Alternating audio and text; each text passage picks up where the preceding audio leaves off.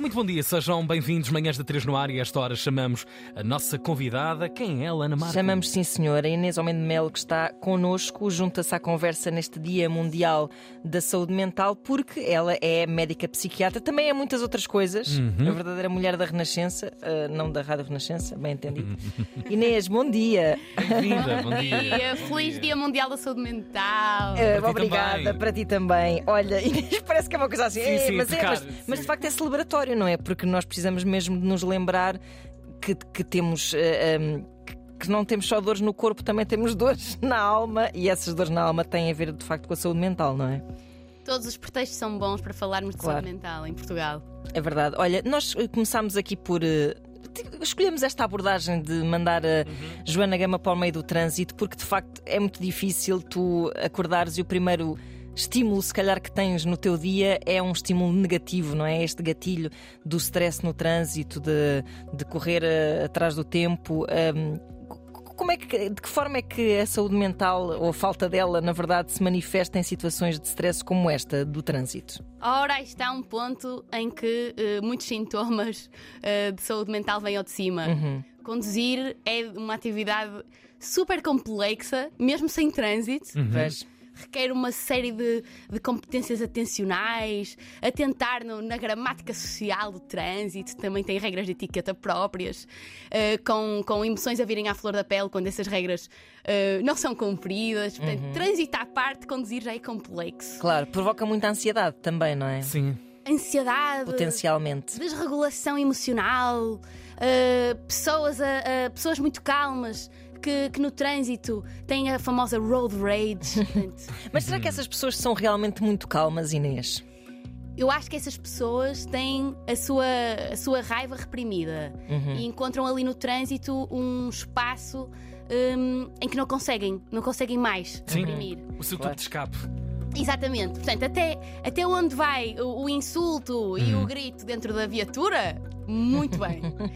o problema é quando extravasa isso e há pessoas que perdem mesmo o controlo, aquelas pessoas que não só usam a, a sua voz como a voz do carro, não é? Pitando, e por último saem mesmo do carro para se envolverem em confrontos físicos. Já tive algumas pessoas a procurar ajuda depois de um episódio destes, ou seja, pronto, depois disto eu é- é- foi, foi a gota d'água. Tenho Claro. mesmo que perceber o que se passa comigo.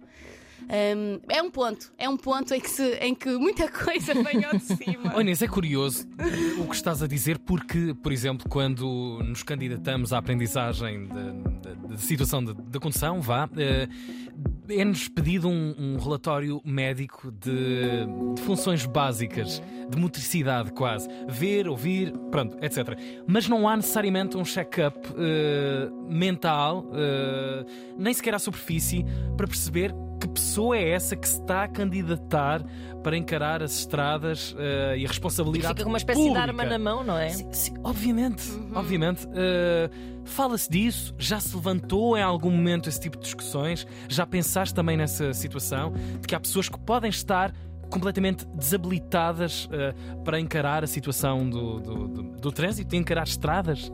Olha, é pouco falado, na verdade. Hum, e acho que deveria ser mais, porque é uma arma e grande parte dos acidentes do trânsito eh, se devem, em última instância, a um problema eh, relacionado com a saúde mental, que é o abuso do álcool. Uhum. Se- e quando não é o abuso do álcool, é o déficit de sono, que também está muito Claro, relacionado com a minha claro. área, porque a insónia pode, afet- pode ser voluntária, não é? Eu posso, eu posso ir a uma festa e não dormir toda a noite porque assim o quis, como também posso tentar dormir e não conseguir eh, porque tenho uma depressão, porque tenho uma perturbação de ansiedade, eh, porque tenho graves estressores psicossociais na minha vida, não tenho trabalho, não tenho casa, fiquei ali a pensar, a pensar toda a noite. Um, e está provado que grande parte dos acidentes se devem a uma destas duas causas. Portanto, abuso de álcool, déficit de sono. Sono. E, e depois entramos hum, no domínio da, da condução mais impulsiva, que também acompanha alguns quadros eh, da minha área, eh, pessoas que, que fazem manobras perigosas, que põem o pé no acelerador. hum, que têm, que têm muita, muita raiva também à flor da pele e fazem, fazem este tipo de condução. Portanto, é pouco falado e acho que até é um ponto muito interessante Claro, que vocês claro. estão a levantar. É verdade, espero que alguém agarre nesta deixa e, e, e se comece a, considerar a possibilidade de fazer testes psicológicos para, Sim. para avaliar a Isto é, aptidão. porque há algumas profissões que estão expostas a isso. Claro. Quando pedes um certo tipo de carta mais específico, operações de, de máquinas que Claro. envolvem outro tipo de responsabilidades públicas, eu sei, imagino que, que haja um contexto para a avaliação de quadro psicológico. Mas a grande maioria Uhum, No dia a dia. da sim, situação, sim. os 5 milhões de condutores em Portugal, eh, não estão sujeitos a nada disso. É E verdade. Nem sequer se- alguns testes ao fim de alguns anos, porque o desgaste também é outra situação, outro ponto, não é? Uhum. Ao fim de tantos anos da pessoa a estar exposta todos os dias, todas as manhãs, às, à acril, à segunda circular da sua vida, pode causar danos eh, muito complexos, não? Há e outro ponto que acho que também é muito contemporâneo é o, o uso do telemóvel a conduzir Claro. e a sua associação ao, ao vício de redes sociais. Porque, da, da mesma forma que nós falamos que é um sinal de alarme, por exemplo, do abuso de substâncias, quando a pessoa se põe em risco, aqui nas redes sociais é igual. É preciso estar muito viciado em redes sociais para não conseguir de todo não estar a mexer no Instagram enquanto se conduz. Exatamente. Pois é, quando já se sente aquela, aquele síndrome de abstinência que a pessoa está a conduzir e está a pensar tipo, "Nham, nham, nham, preciso medir. hum." E às vezes fazem, não é? Basta haver um sinal vermelho, um semáforo Claro. vermelho para a pessoa pegar no telemóvel. Vou só aqui. Por nada, vou só aqui, não é? Quem nunca, não Claro, é? claro. Eu faço meia culpa, acho Pois, que já ver. várias vezes essa tentação Eh, e, é, e é algo.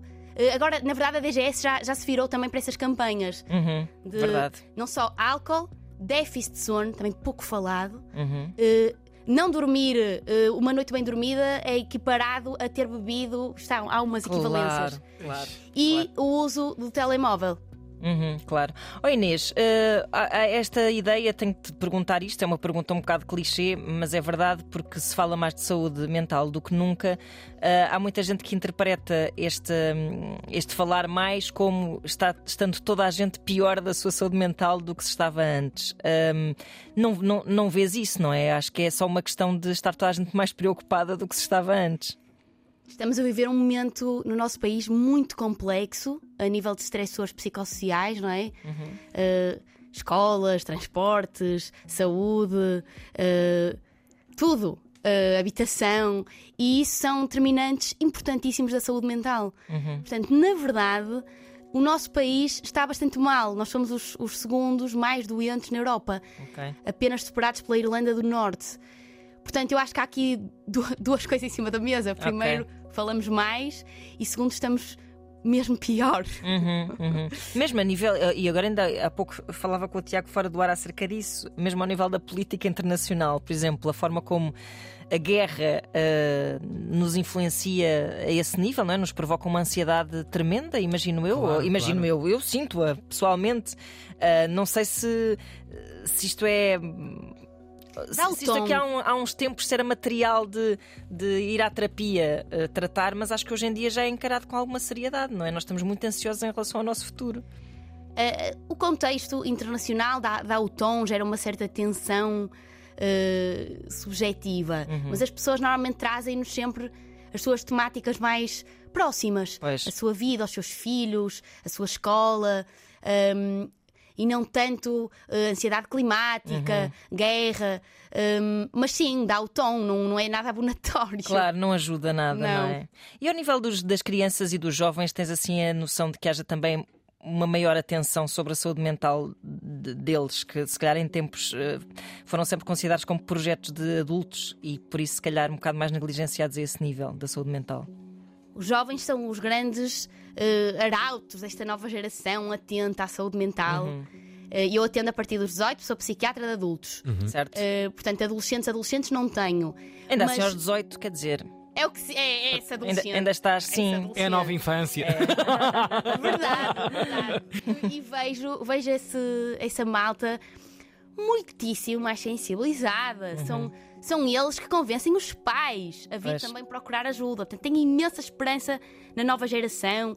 Usam imensos termos de, da gíria da saúde mental, que eu, às vezes com os adultos têm que estar ali a desconstruir. Isso não, é eles- engraçado, pois é, porque há, há muita informação nas redes sociais. Aliás, tu próprio também tens uma presença eh, cada vez mais forte, não é? De- de- devem seguir-te, sigam a Inês Homem de Melo.